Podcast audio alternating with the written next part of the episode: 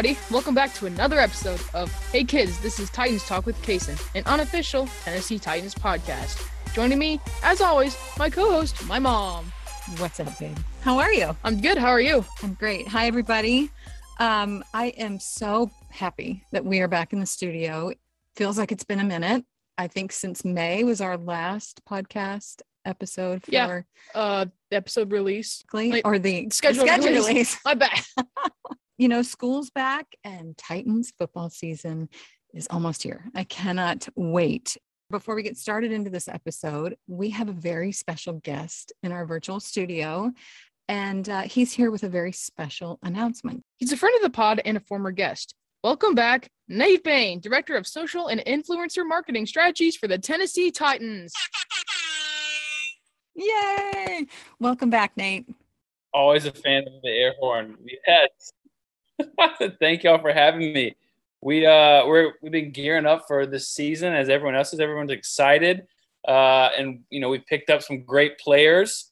Uh, Julio Jones is one that everyone's talking about, but the newest one we're all going to be talking about. We've got to change your unofficial to official because we picked up the best free agent podcast out there, the one you guys are on right now and we're gonna bring in Hey Kids. This is Titans Talk with Kason to the Titans podcast family. Whoa!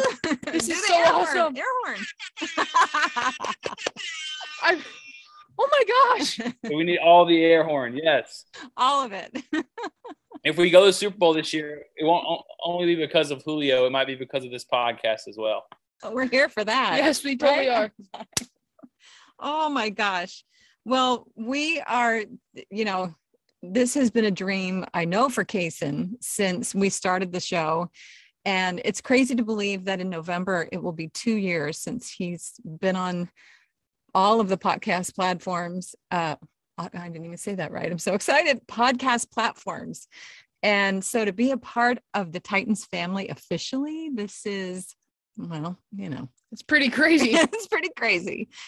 um i'm just so i'm just so grateful for this um all the possibilities and this opportunity to expand our podcast i'm just so excited and again thank you so much i'm i'm really excited Yeah, this is gonna be awesome. We've obviously been following you guys for, like I said, two years. I can't believe it's kind of flown by.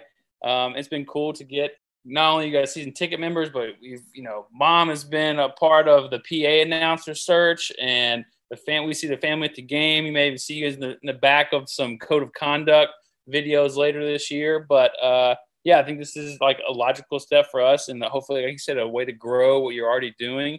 Uh, kids like sports as well. They're probably some probably more knowledgeable than uh, myself and your mom. So it's cool to listen to your take on the NFL Titans. I think it's also super cool how you talk to Mike Keith and Jim Wyatt and all these different people and parts and Elijah Molden and how they kind of got to where they are. Uh, it's just a different take on some of the media we always see. So I think we got a really big and special things coming uh, this year, particularly with this podcast. We're super excited and we cannot wait to bring some really cool content. We're going to be changing the format up just a little. We're still going to have the, uh, well, no, you're not fifth grade. That's when you started it. It's yeah i was in fifth grade crazy. So, would you be the seventh graders forecast? Or How would you do Um, that? i'm not sure Well, Nate, thank you so much for this fantastic opportunity. I know Kason's excited. We're excited. I think that all we have left to say is let's go. let's go Let's go. Titan up. titan up Titan up. Um, how about that announcement? so crazy. Thank you so much, Tennessee Titans, for believing in me and our show. Super excited, and we're looking forward to working with you. I can't believe I'm saying I'm looking forward to working with the Titans. Yeah. I went back and I listened to your very first episode and it's first of all so crazy to hear how, you know, you're getting older. Obviously your voice has changed a little bit and um but you're a 5th grade and just how much you have grown in this process, how much we have grown as a show.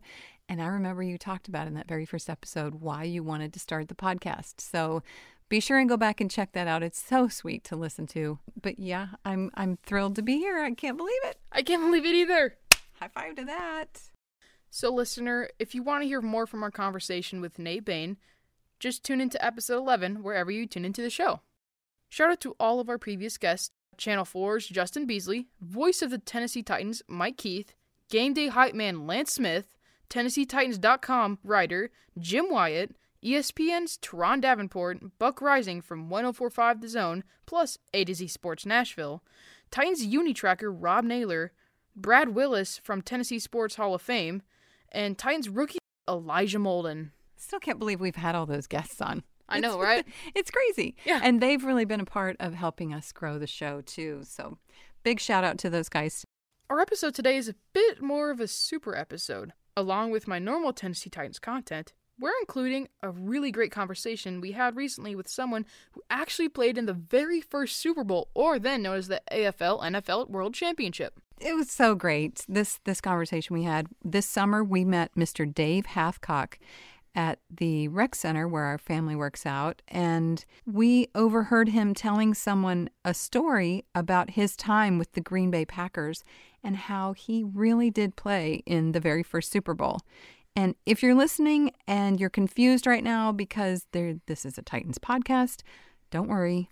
His story is so good, and we had to share it with you, but it does tie in a bit with the Oilers and Titans legacy. Yeah, he talks about how he got drafted and his time playing for the legendary Vince Lombardi, the guy who the Super Bowl trophy is named after. In case you're new to the show, welcome, by the way, and you're still learning about the Titans, team owner Miss Amy Adams Strunk's dad, Mr. Bud Adams, started the team in 1960 in Houston, Texas. They were the Houston Oilers and the charter members of the American Football League, otherwise known as the AFL then. The Packers were in the NFL, and they played opposite of the AFL in the first Super Bowl. And that's a tie in with Mr. Dave in our show.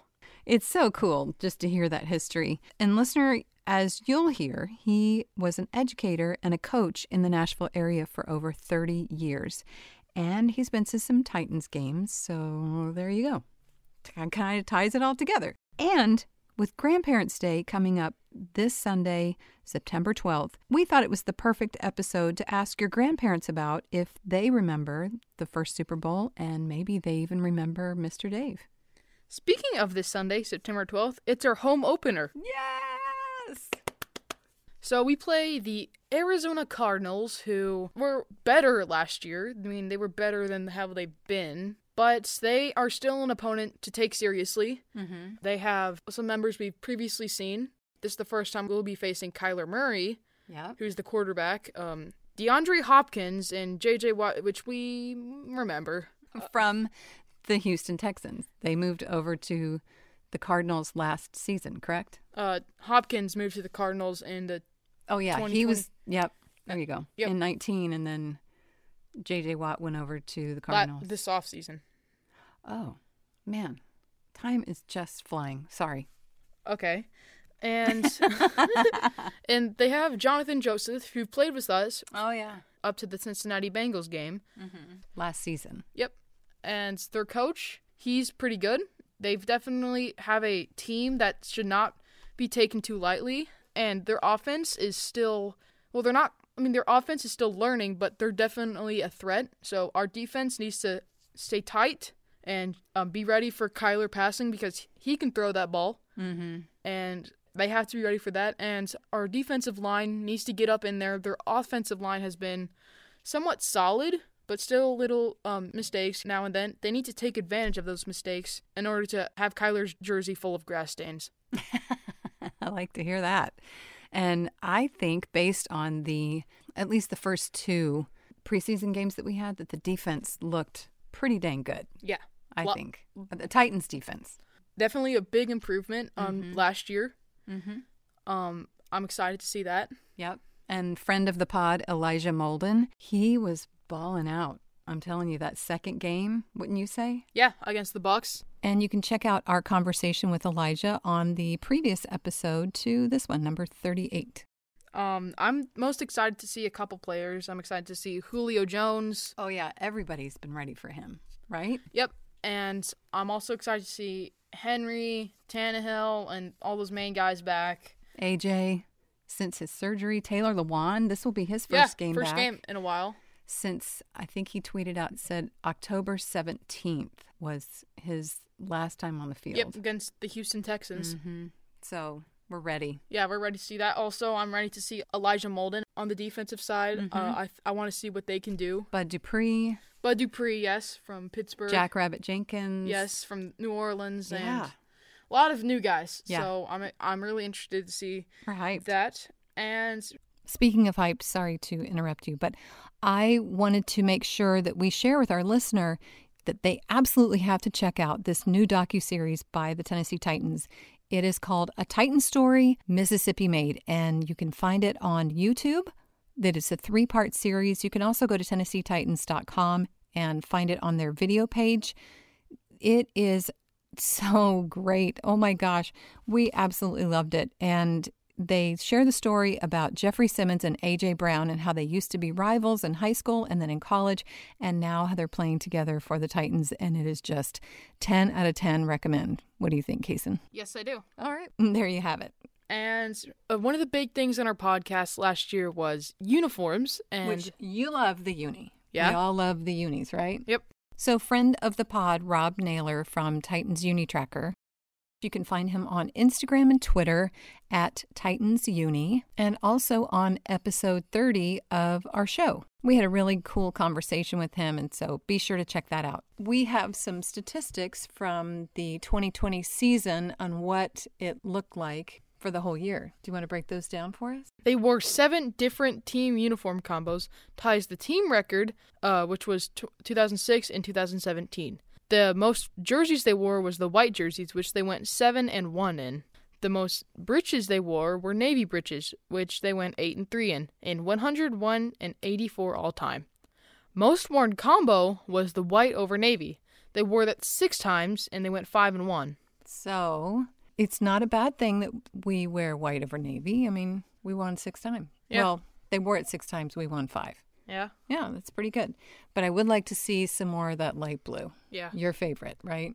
Um, I would like to see more of that on the field this season. Definitely would like to see um in all light blue under the lights. Oh, that'd be so great Yeah. I can't wait to see the Titans fans back cheering on the boys. at Nissan Stadium. Oh yeah, that's gonna be awesome. Yeah. Can't wait. All right.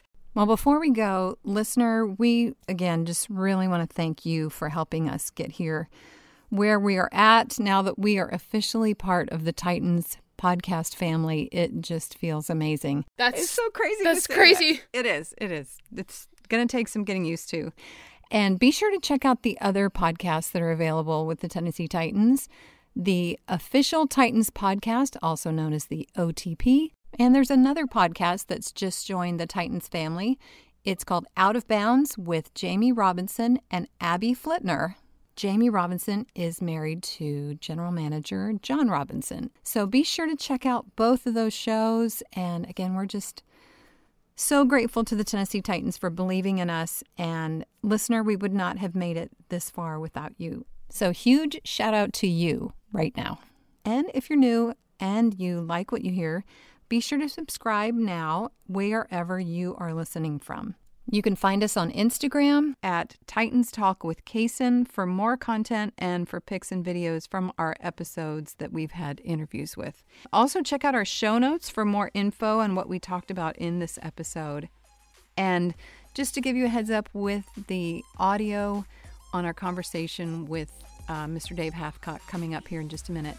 We did it in person, and it was our first time doing an in person interview. And the uh, mic situation, I'm still trying to get that figured out. So, just to let you know, uh, you can hear him a bit more clearly than you can hear us, but it's still, I'm a Hearable. perfectionist. Yeah, it's there you go. It's hearable. Um, and so, yeah, Thank you, Mom, as always, for joining me in the studio. It's awesome to have you in here and do the episodes. dude, happy to.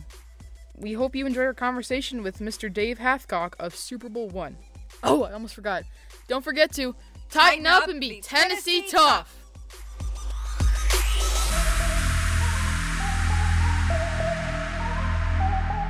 So, my guest today is a former Green Bay Packers defensive back who actually played in the very first Super Bowl. Welcome to the show, Dave Hathcock. Thank you for joining us today, Mr. Well, Dave. thank you. It's, it's, for, it's good for me to be here. I'm just hyped to have you on here. When you were a kid, what did you want to be growing up? I wanted to be the best athlete in the whole world. You know, you you had that dream as as a small kid. Well, one of my heroes was Jim Thorpe, and I saw a movie of him when I was very young. I said I wanted to be like Jim Thorpe, and he did everything. He played football, he played basketball, he ran track, he won the Olympics as a decathlete and as a pentathlon. And they don't have it for men anymore. But I wanted to be like a Jim Thorpe. And but you have the dreams, and then it takes some work to get to that dream. oh yeah. So totally does. that's that's the that's the experience that, that you have, you know, in your life. And some people don't really try to achieve that dream. And I just happen to be part of that group that has over the years. Oh, so yeah. that's fun. So you wouldn't it wouldn't matter to you what um, sport you played. You just wanted to be the best athlete. I wanted to be the best of anything that I ever did. Yeah. As far as athletics is concerned. Now my studies, they the teachers didn't think that. That's a whole other story. Yeah. Yes. Uh, did you love sports or play sports when you were growing up? Oh, I, lo- I love sports, but it was like around the neighborhood. You played sports, you played baseball, you played football, you just you basketball, and you just you didn't. That's that was the thing. That was the only thing you could do because there wasn't anything else to do, and so you just played and played and played and played and had a good time, and you learned by playing what was going on. And then later on, when you got uh, older, I didn't start playing sports, organized sports, until after the seventh grade. I when I started playing on the baseball team. It was a church baseball team. I was third base. I made the All Star team that year, and uh, played in the All Star game. And we were um, having a good game, and I came up to bat. Somebody in the stands says, "Who's winning the game?" My coach says, "We're winning the game five to five. And so they walked me. I stole second, stole third, and somebody hit hit me in, and we won the game six to five. Nice. I never forgot about that positive coach. Now in um, the eighth grade, started off playing football, and uh, I didn't like football. Foot, football is a dangerous sport. You get hurt in football. I had a homeroom teacher. His name was Frank Blaskovich. Scared me to death. and, but he was he was like a Vince Lombardi that, that I had later on. Uh, he was just an outstanding individual, and he loved kids and loved to get get the best out of you. But one day we had the Nutcracker drill, and uh, we had practice with seventh, eighth, and ninth and tenth grade because we only had a tenth grade in the high school, so they all practiced together. Coach said, uh, "Where's my little man? Where's my little man?" And uh, got the the big the best running back on the team I had to go against him and hit him as hard as I could. I hit him with everything I had, and he just knocked me back the different direction, and I sprained my ankle. Oh. No, and um, no. so he said, "Good job, good job, little man, Luke." so I stayed home two weeks and watched the World Series. Then the next year, I was a quarterback on the football team, and uh, the day before the World Series, the running back stepped on my foot at the end of the ball game, my foot swelled up and I couldn't walk after the game. Oh, no. So I stayed home two weeks and watched the World Series. Um, my sophomore year, getting ready to go to school, and all of a sudden, I told my mom, I said, "Would World Series start tomorrow? I'll probably break my leg," and I, di- I did. what? I, no. I was. Oh my goodness! I broke my leg that that afternoon. But my dad always told me go full speed. Whatever you do, go full speed because when you go half speed, you can get hurt. Well, I got hurt the play before. I got the wind knocked out of me, and I was only going half speed the next play, and that's when I broke my leg. Oh my! My mother makes me go to school the next day, and the coaches felt really sad that I was had broken legs, so they let me sit in the gym for two weeks and watch World Series.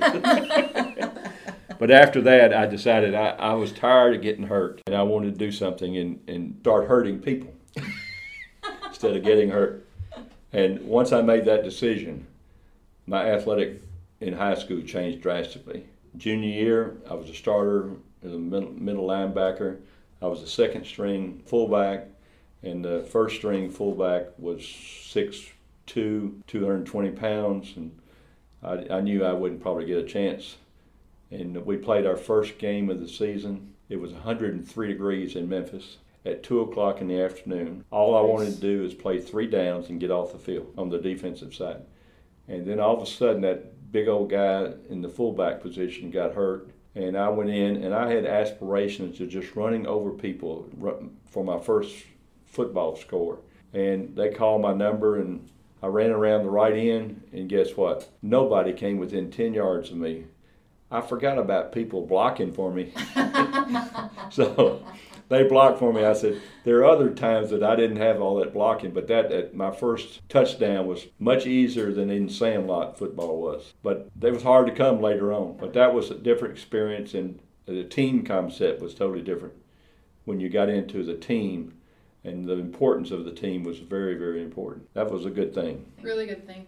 Um, so, do you have a favorite sports besides football? Would you believe it or not, I like basketball. NBA, college?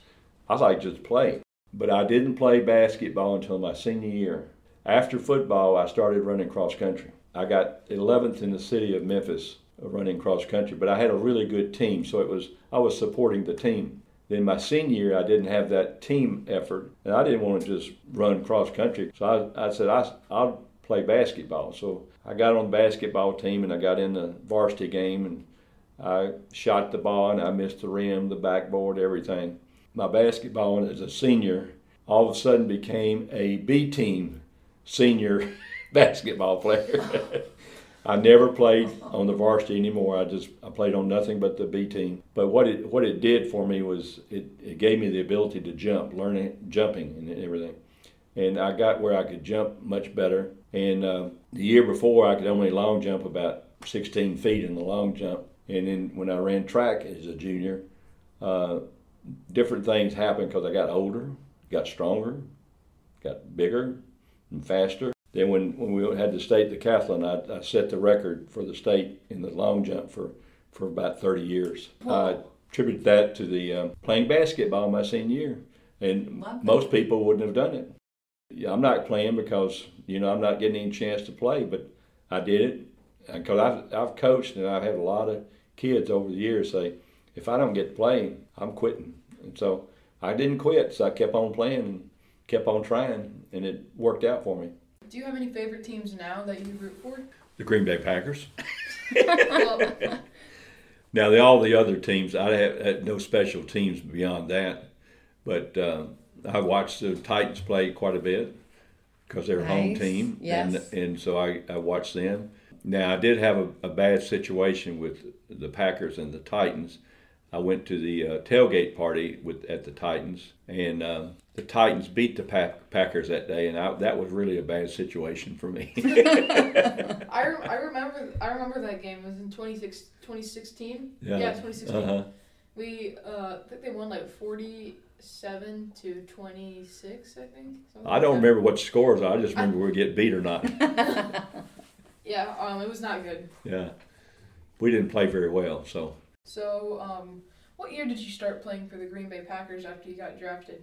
I got drafted in November of 1965. I came back from uh, Washington, D.C. I was playing football at, at Memphis State. Got home about 11 o'clock. About 12 o'clock, I got a, a telephone call, said contact the Packers. I wrote down the, name and uh, the number, and the next morning I woke up. I said, Western Union called me and said, I don't know why they called me. And I said, some of my teammates are playing a joke on me. And so I called Western Union, and then they told me the Green Bay Packers had called. So I have to interrupt. Yeah. Western Union. Why the direct through It was Western a telegraph. Oh. It was a telegraph ah. just to. Do you know what a telegraph is? To no. inform you. Can it, you explain? It was a way way to communicate to people. See, you didn't have cell phones. You didn't. You had phones, but if you wanted to communicate as quickly as possible, a telegraph was probably the best way to do it. And especially at nighttime, 12 o'clock, most people are going to be in bed asleep. So that was the best way to communicate. Didn't it have like its own like language or something? Like it's like a code or something? Or is it just That's like... Morse code. That's oh. Morse code, yeah. Yeah. But would you say that a telegraph is basically like a, a text message now, but somebody had to call it into an office, they had to type it up, and then they had to hand deliver it? Absolutely. Or, Okay. And it, it's just like your phone, Yep. But a little You- slower. Yeah, much much slower. very bad service. So I had I had this telegraph was delivered to me, and uh, the next day I called them and said what what was this about, and I found out that it wasn't a joke that, that somebody had actually drafted me, and I said I didn't know what a draft was. Wow. didn't have anything. I didn't have any knowledge of any of this stuff. So I called, the, got the telephone number, and called them that that day. Then I went to the coaches at school and asked them, you know, what what is, what does this mean? Because I had no thought of what in the world drafting was. And they said, well, you got to you got to negotiate your contract. I said, okay, I got to negotiate my contract. So I, I understand that part. They said, oh, you also have to go negotiate your bonus. I said, what is a bonus?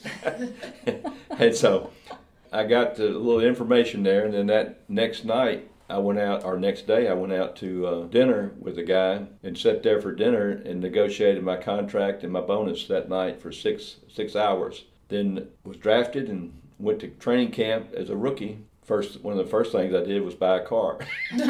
There you go. So I bought a car and uh, went to training camp. The first guy I met at training camp was Bart Starr.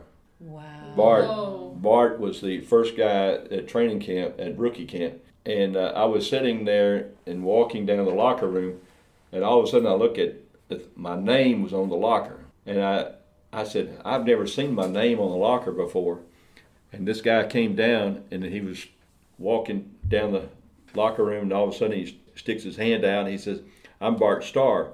I said, "I'm Dave Hathcock." He said, "Oh, you're the defensive back from Memphis State." And I said, I already knew who he was. He was a legend when I when I arrived there, and he knew who I was, the position I played, and what school I came. That was impressive, and Super impressive. that was very impressive. So that was that was the first experience I ever had with any of the Green Bay Packers players, Amazing. and it was. totally And for our listener that might not know who Bart Starr is, he was number 15. He was the quarterback for the Packers, correct? very All Pro, Hall of Famer. All pro, yeah. And I didn't realize he was from Yeah. Alabama. Yep, good old Crazy. Alabama. So I have a question as far as the draft process then, or, or time frame versus draft now. So you mentioned you were drafted in November of 65, but then when did training camp start? Because doesn't July. Okay, of- so of you were drafted. It's interesting because the draft is now in April, and then the guys Mm-hmm. are in training camp by July, and then season We- starts September. We played we played our last game of the of this in November, and that's the day of the draft. And I didn't know anything about Oh the draft. wow!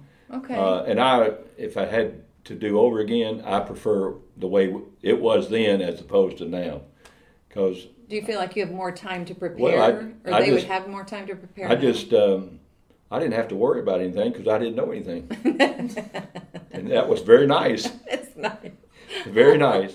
We played we played the last game of the season, and all of a sudden, I come back to Memphis and find out that I was drafted. Oh, by the way, I was drafted in the same round as Bart Starr. 17th, What? 17th round. whoa. That's crazy. 17th round. That, that is It made me feel really good. Yes, no kidding. Now, No the other kidding. thing uh, that I learned about drafting, you were talking about drafting. You think about all the people in the country that want to play professional football. Yeah. There were only 280 people that were drafted in the NFL. Out of 280 people, each team had 20 people that were selected. Your opportunity is very slim. And out of the 20 people drafted, only three of them made the team.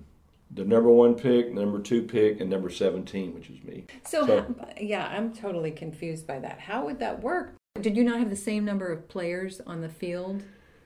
We had I mean, on the sidelines as they do today? No. there's 53. There so was uh, there's- 40 on the on the team at that time. There's okay. 53 now. So you have a lot more people playing, but there are a lot less people actually playing the game because there are only 11 out there on the field at Right. one time. Um, everybody on the team with 40 have, has to do something. The only guy that did not play in the first Super Bowl was, was Paul Hornung.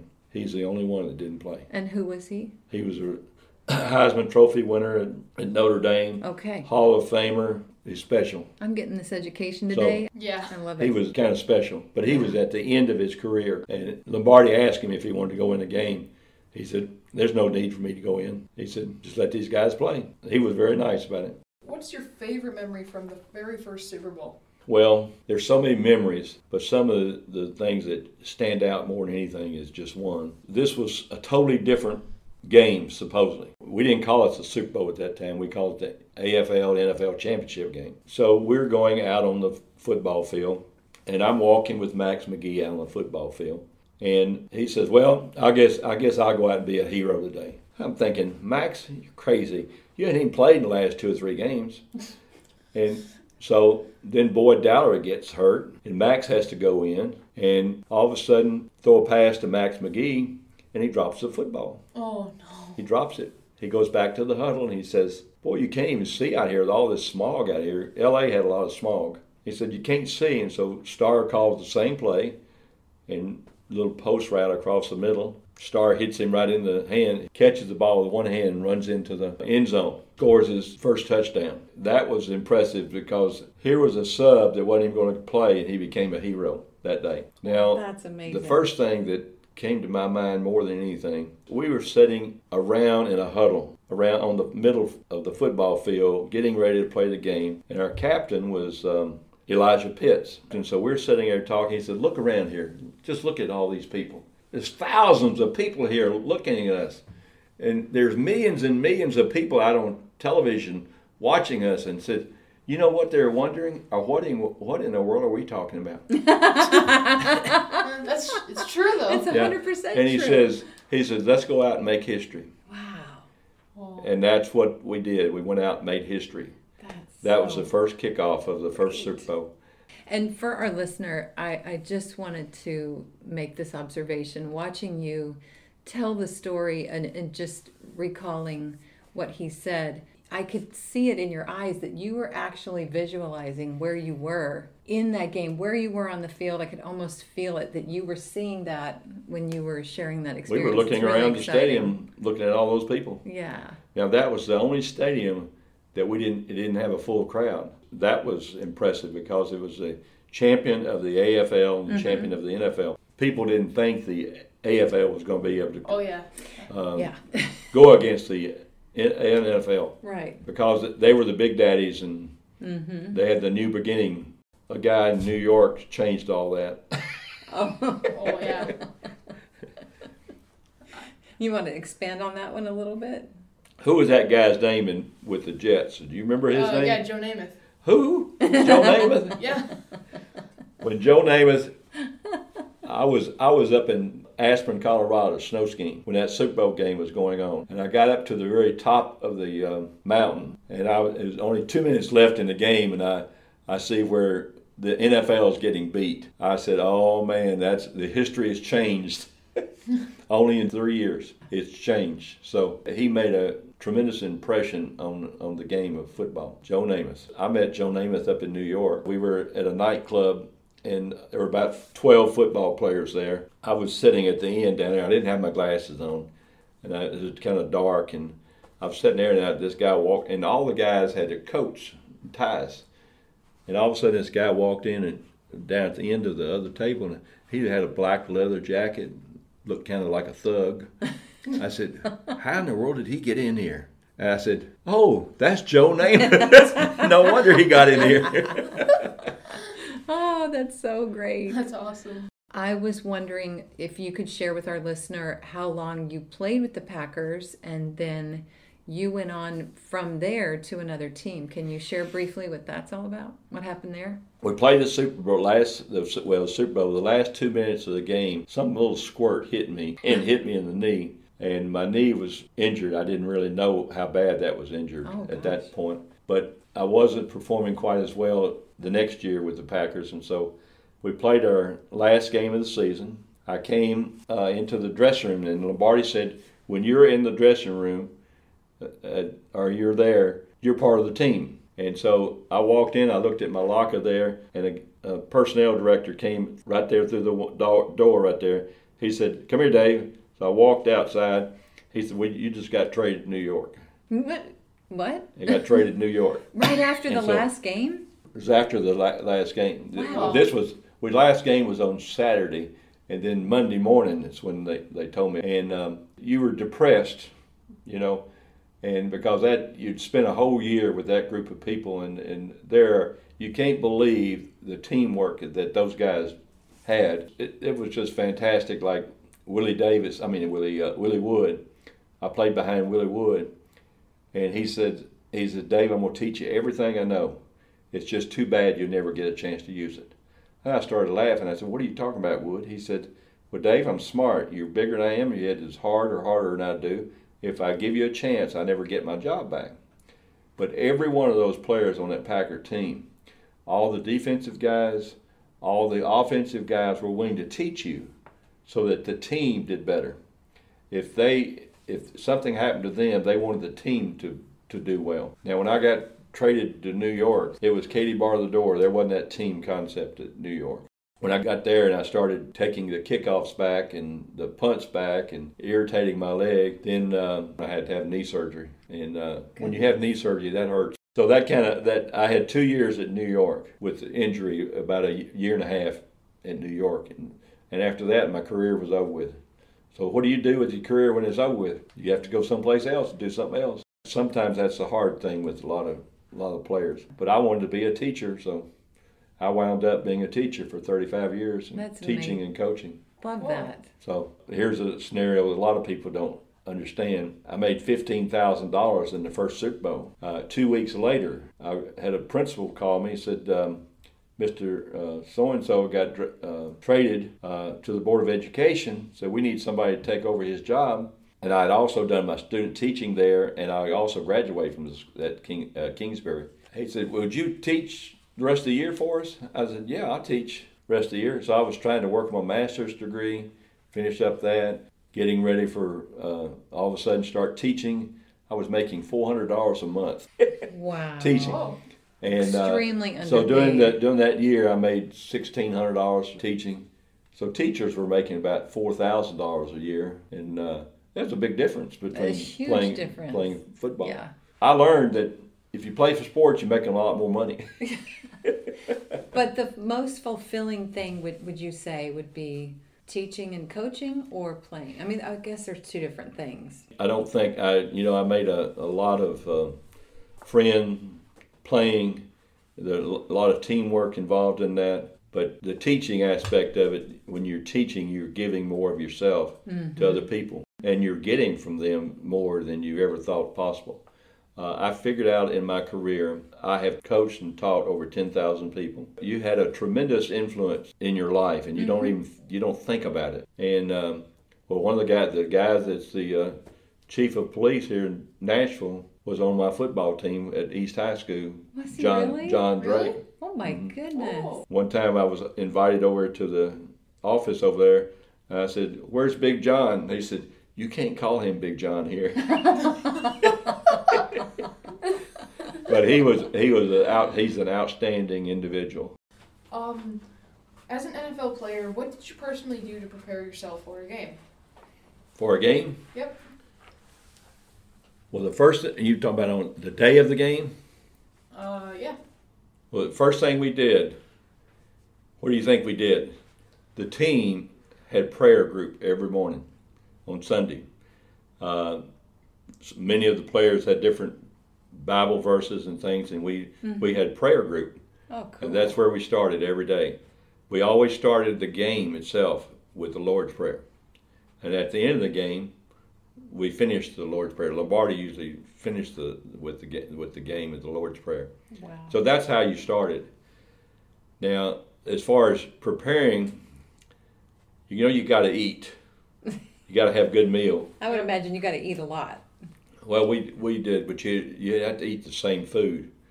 Uh, we, I remember we were, but we were getting ready having a pre-game pre-game meal, and all of a sudden, I took a bite of the eggs. and if you can picture this, the eggs tasted like they were kerosene. Oh no. I don't know what that is. It's kerosene. gasoline. It's, It's gasoline. Like so, we just put it down. We didn't say anything. We we waited on Lombardi. and we just put it all put our stuff down and just waited on Lombardi. And then all of a sudden, Lot and Lombardi took a bite of it and he screamed and yelled. and within a matter in a matter of ten minutes, they had new plates of everybody around us. Um, I have a quick question that kind of ties in the uh, coaching experience that you had in addition to your playing experience. But I was wondering, Kaysen is starting his journey in the world of playing football. He is currently practicing for his middle school to try out for the football team. And I was wondering if you have any advice for him as he's hoping to kind of start his own football career. I only have one thing. Listen up. work hard. there you go. you got to work hard at it, and you got to work smart. Hard and smart. You're going to have certain situations where uh, people are going to try to uh, make shortcuts. Your teammates and things like that. If people want to make shortcuts, you don't make shortcuts. You do the things the hard way. Do the things the right way and learn as much as you can about the game. There's a lot of things, but don't make shortcuts. Work hard at it. Keep on trying. It's like you're interested in something right now. There might be some other avenues you might go down. You might want to play basketball. You might want to run track. You might want to do this or that, or golf, or you know. But learn the different skills and how they can relate to whatever you're re- really interested in. Because all all those skills that you learn in one sport could be carried over into other sports and especially the mind, working on the mind. The mind is very important. If you work on your mind and, and exercise your mind, that's that that makes it even better. Yes, thanks. Thanks so much for that. Kason, I think we're going to just go ahead and I think we're ready to to ask our next questions, right? Yep. Uh, three really quick questions that I ask each guest. Are you ready? Yeah. All right. I don't know. Hold on. Are you ready or no? I'm ready. Okay. All okay. right. Uh, what advice would you give your 12 year old self? Learn about knowledge, understanding, and wisdom. You learn by knowing things. The thing about knowing things and everything is learning them in, in this right relationship. There's a lot of things in this world today you don't learn in the right relationship of what everything should be. Um, and then when you do all that, guess what? Guess what? wisdom comes because you apply all mm-hmm. that to what you're doing. And if you're able to do that, then you become much greater than you ever thought you'd ever be. That's that's an amazing thing. If you ever can do that, that'd be good. What's your second question? Uh, was there a mentor or teacher that really inspired you when you were growing up? Well, I think I think my dad more than anybody. I had a, a dad that was very disciplined. He wanted a disciplined life for his children we when I went to Green Bay, I found out about Lombardi time. When you, when you had a meeting, you you got there 15 minutes earlier. Well, I knew about that because I had my dad because he always got wherever he was going early, mm-hmm. and my dad was a welder, and it, I I didn't realize how intelligent he was, to later on because when I started having somebody do welding for me, I said my dad didn't do like that. And so I, I realized how, how intelligent he was. And then later on, he became a teacher after some years he, as a trained welder. And then um, in 1960, he was commissioned to go over to Vietnam for to teach the Vietnam people how to weld. Wow. They were preparing for the war over mm. there at that time. Then after when he came back, he started teaching. My dad was a very smart man and very common sense type man. So hopefully I'll have a little of that. Well, I know, love that you followed in his footsteps with teaching and well, inspiring so many people from that. And I'm sure a lot of people were inspired he, he by taught your dad. Me, he said, do the right thing. Yeah, that's right. So, um, our final question is pizza or steak? Wait, what you think? What do you think you like? oh, um, Probably pizza. I mean, there's like a variety of pizza that you can get. I only have one answer. Both. Because you could put the pizza on the st- or steak on the pizza. Now or I did. I did have. I did have the ability to uh, buy a pizza business. Oh. Uh, we had uh, Bob Long had tried to get all the Green Bay Packers to get get involved in a pizza business. And he's a former teammate of yours. He was a former. He's he's he's still alive. Okay. And he's a team. I think he's still alive. He was in the pizza business, and he uh, he said if you bought got invested in this pizza business for ten thousand dollars, you might make some money. And so I didn't get involved. I didn't have ten thousand dollars, and uh, well, I had it, but I didn't want to invest in it. I never in Memphis. I never heard about pizza very much. So a couple of years ago, I said, "Well, what would that ten thousand dollars be worth today?" He said, "Well, five to ten million. what? Uh, it, it, was Pizza Hut. oh, what? it was Pizza oh, Hut. my goodness. So, Oh no. Uh, I didn't is invest in pizza that, but now I, I I invest in pizza a lot, and I really enjoy pizza. Yeah. So I, I enjoy, and when you say both, I like both of them at the same There you go. time. I like to eat both of them. I don't want go. to separate them. Now I bet you didn't have anybody else say that, did we you? have not. I'm a hungry man. well, speaking of hungry, I can know we're we're running over on our time, but we just want to thank you so much for Thanks so taking the time to chat with us and share your stories. And gosh, it's Well, just, been, just, just been great. I just want to thank you because, you know, as old as I am now, and, and young people that want to be involved in some things and learning about things, and I know the organization of what you're doing is is really great, and I don't know how many young people as your age would be willing to do this. Well, I, I really appreciate it. Anytime I get a chance to talk to young people, particularly be part of your life, I I enjoy that. So I'm still a teacher. That's right. Right. Thanks again for joining us on the show. It's really been awesome to have you on. Just thanks for joining us. Casey, thank you so much. It's Yes. been a pleasure being here.